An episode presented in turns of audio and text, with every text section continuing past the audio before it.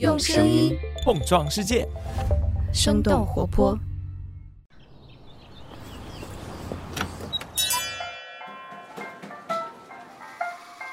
您的生动早咖啡好了，请慢用。嗨，早上好呀！今天是二零二一年的十月二十七号，星期三。这里是生动早咖啡，我是来自生动活泼的梦一，几条商业科技轻解读，和你打开全新的一天。还记得我们以前节目里聊到过的生椰拿铁吗？这一款瑞幸的爆款椰子口味的饮品，一经面世就被人们称为 YYDS。在那之后，各大茶饮品牌都在争先恐后的推出椰子类的饮品，甚至有人打趣儿的说，二零二一年可能是中国的椰子元年。就在不久之前呢，老牌椰子水品牌 Vita Coco 也传出了在纳斯达克上市的消息，并且表示说，中国市场将会是他们未来发力的重点。但事实上，百事、达能、可口可乐都曾经布局过椰子水，娃哈哈也出过相关的产品 Little Coco，但是这些产品呢，在市场上一直反响平平，甚至是在去年的十月，可口可乐还停产了他们旗下的椰子水品牌 Zico，不禁让人有点好奇，都是椰子做的，椰子味的饮料和椰子水为什么差距会这么大？到底是什么原因让人们对这种号称全天然的健康功能饮品提不起兴致呢？那未来的椰子类产品还有哪些可能的想象空间？那我们在几条商业科技动态之后，和你一起来关注。最近，家乐福和盒马共斥山姆涉嫌二选一的话题冲上了热搜。根据南方都市报的报道，盒马计划联合家乐福向相关部门举报山姆，表示他们上海以及以外城市的盒马会员店的供应商受到了山姆的施压，对盒马断供。盒马内部人士表示，从去年的十月首店开业到现在，盒马会员店长期遭遇断供的情况。目前主要在三 C 家电品类受限严重，比如说供应商会限定仅有部分款式规格的商品上线，或者是直接选择不合作。另外，十月二十二号，家乐福中国市场第一家会员店开业的首日，也遭遇了部分供应商集体撤离的事件，多家签约品牌方要求停止合作，甚至到门店回购商品。家乐福方面表示，因为竞争对手给供应商施压，要求供应商只能够在家乐福会员店和对手之间二选一。家乐福和盒马方面认为，施压竞争对手就是山姆。对此呢，山姆的母公司沃尔玛在十月二十四号、二十五号连续发表两篇声明回应，说到目前为止没有看到有关方提供任何直接或间接的事实来表明山姆会员店存在所谓的二选一问题，希望有关方能够从事实出发，停止扰乱市场秩序的行为。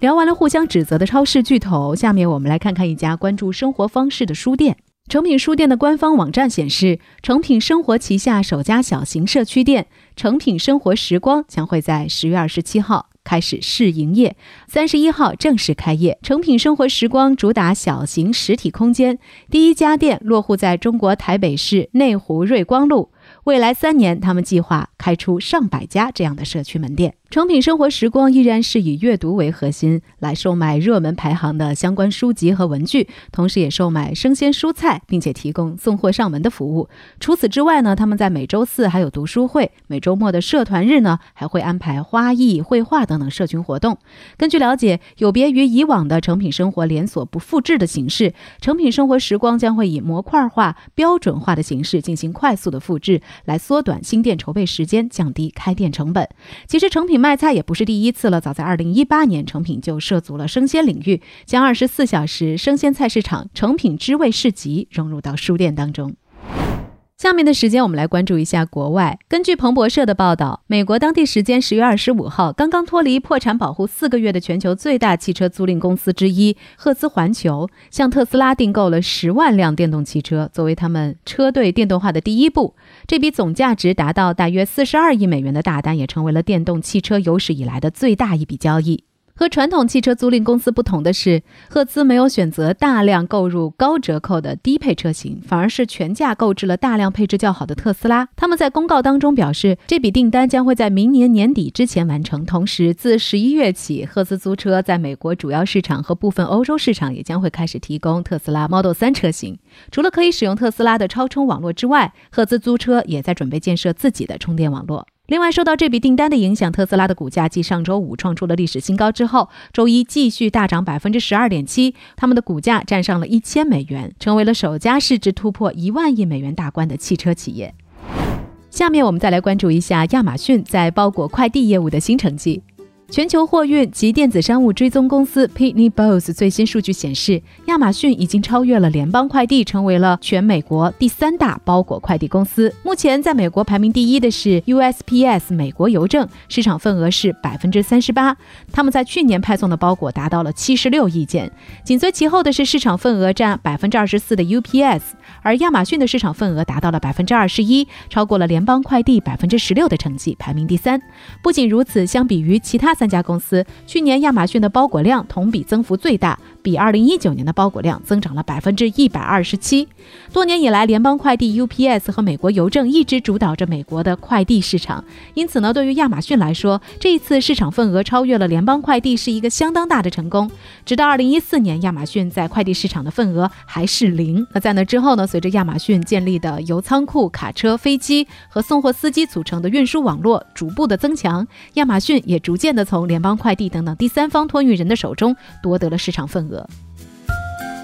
那下面的时间，我们将会一起来关注一类有些小众的饮品——椰子水。不久之前，美国椰子水的龙头品牌 Vita Coco 在纳斯达克上市，并且对外表示，中国将会是他们上市之后主要拓展的市场之一。虽然今年一股椰子风刮遍了国内整个茶饮市场，但是相比起火爆的生椰拿铁、椰椰家族，主打纯天然和健康的椰子水似乎一直没有什么存在感。到底是什么原因让人们会喜欢椰子口味的饮料，却无法爱上椰子水呢？想要打开中国市场的 Vita Coco 会有哪些挑战？那我们马上和你一起来关注。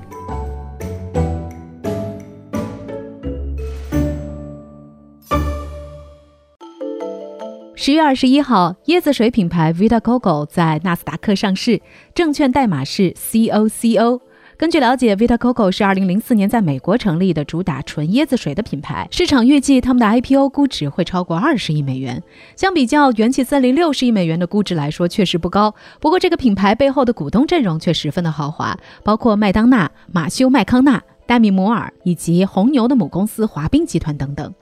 在一众名人的帮助之下，Vita Coco 迅速的以天然运动饮料的形象在欧美市场铺开。根据 IRI Customer Research 的数据显示，这家品牌在美国拥有百分之四十六的市场份额，领先第二名百分之三十六。另外，在他们的招股说明书当中表示，考虑到消费者越来越重视天然和健康元素，以及市场规模的大小，Vita Coco 接下来将会更加专注于中国市场的拓展。那现在的中国市场是不是椰子水发力的最好时机呢？不得不说，椰子口味的饮品最近两年确实是很受欢迎。去年喜茶推出生打椰椰系列的饮品，上线一周就断货了。奈雪的茶推出了霸气好椰椰子冰沙，三天卖出十万多杯。而麦当劳也上新了牛油果椰椰麦旋风，瑞幸更是推出了他们近些年来的最强爆款生椰拿铁，实现了单月销量超过一千万杯的新品销量记录。根据魔镜市场情报发布的线上高增长消费市场白皮书显示，今年二季度天猫平台上椰乳行业同比增长超过了百分之六十七。椰乳制品凭借着它们甘甜清爽、极具辨识度的口味，以及可以完美的和茶、咖啡相辅相成的特性，已经逐渐的成为众多咖啡机茶饮品牌的夏日限定了。不过，和椰汁或者是椰乳制品这种由椰子果肉为原料加工压榨制成的乳白色饮料不同，椰子水是从新鲜的椰青当中直接的取水，经过快速的巴氏杀菌，然后装入耐藏的利乐包装，是一种带有天然甜味儿的透明饮料。由于含糖量比较低，再加上富含膳食纤维和各种微量元素，椰子水在国外曾经是作为天然的运动功能饮料风靡一时，但是在国内却一直没有火起来。其实早在二零一四年，Vita Coco 就已经进入了中国。红牛中国母公司华彬集团以收购他们百分之二十五的股权形式，与 Vita Coco 达成了战略合作关系。借助华彬集团的铺货能力，这个产品已经覆盖了盒马、永辉、沃尔玛、山姆会员店等等零售巨头。在旺季的时候，你或许还能够在人流量比较大的卖场或者是地铁站见到过这个椰子水的广告。然而七八年的时间过去了，不管是这个品牌本身，还是椰子水的品类，似乎一直都没有能够被更多的国人所了解和接受。截止到今年上半年，Vita Coco 亚太地区业务在国际业务的占比仅仅是百分之十五，而欧洲的市场占比大约是百分之六十。另外值得关注的是，可口可乐也在去年宣布要砍掉旗下的椰子水产品，相关的品牌 Zico 也将会在今年年底退出中国市场。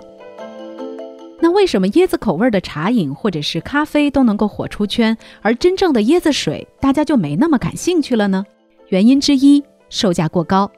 来自界面的文章分析，在瓶装饮料市场，水的定价在两块五以下是最好卖的，风味水、茶叶水等等，五块上下是最好卖的。即使是头部品牌的喜茶和元气森林，如今气泡水的单瓶定价也不过是五块五。而目前市面上常见的几款椰子水，包括 Vita Coco、Zico、Cara 等等品牌在内，一瓶五百毫升的椰子水，平均的价格呢都是在十到十四块之间。而高定价的背后，一方面呢是由于原材料的供应有限，而另一方面也是因为椰子水产品在加工运输环节的成本比较高。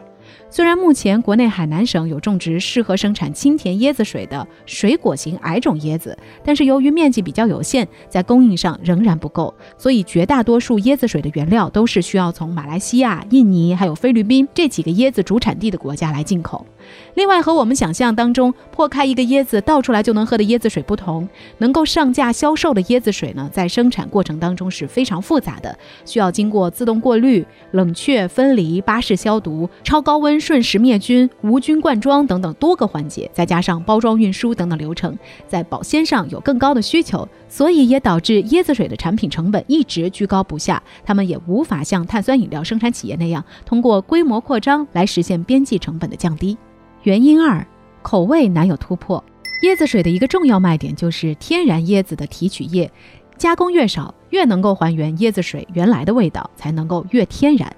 市面上的椰子水大多都是采用非浓缩还原的技术，天然椰子水的含量基本上都能够超过百分之九十九。这也就意味着椰子水这一品类在口感上很难有什么创新。椰子水本身是什么味道，那产品就会是什么味道。和几乎能够和所有类别饮品进行搭配的椰乳制品不同，椰子水更适合以独立的饮品来出现。它清澈透明的液体形态也不太容易和其他的产品形成混搭。对此，Vita Coco 为了调整产品的口味，吸引大众的喜欢，也在他们的产品当中添加了果糖。但是，添加了果糖之后的椰子水又和他们唯一的卖点——天然、健康、低卡就相违背了。由于口感上没有可以反复改善、推陈出新的空间，所以在丰富的口味和健康之间。椰子水似乎显得有些左右为难了。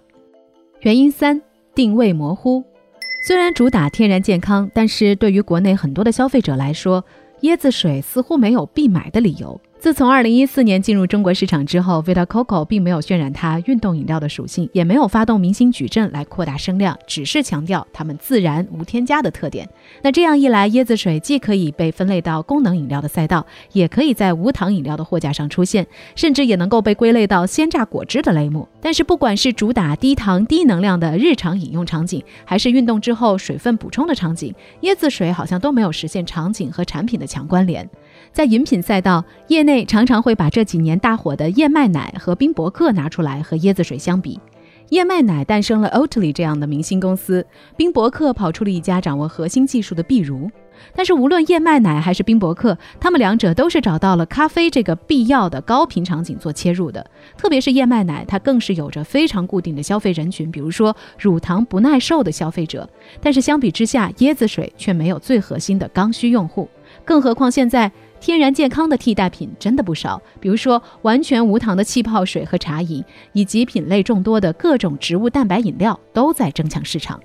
种种的原因都导致椰子水十分小众，在国内一些三四线城市可能还无法买到。那除了少部分的忠实爱好者，它或许真的很难经常出现在我们的购物清单上。那么椰子水品牌在未来还会有哪些想象空间呢？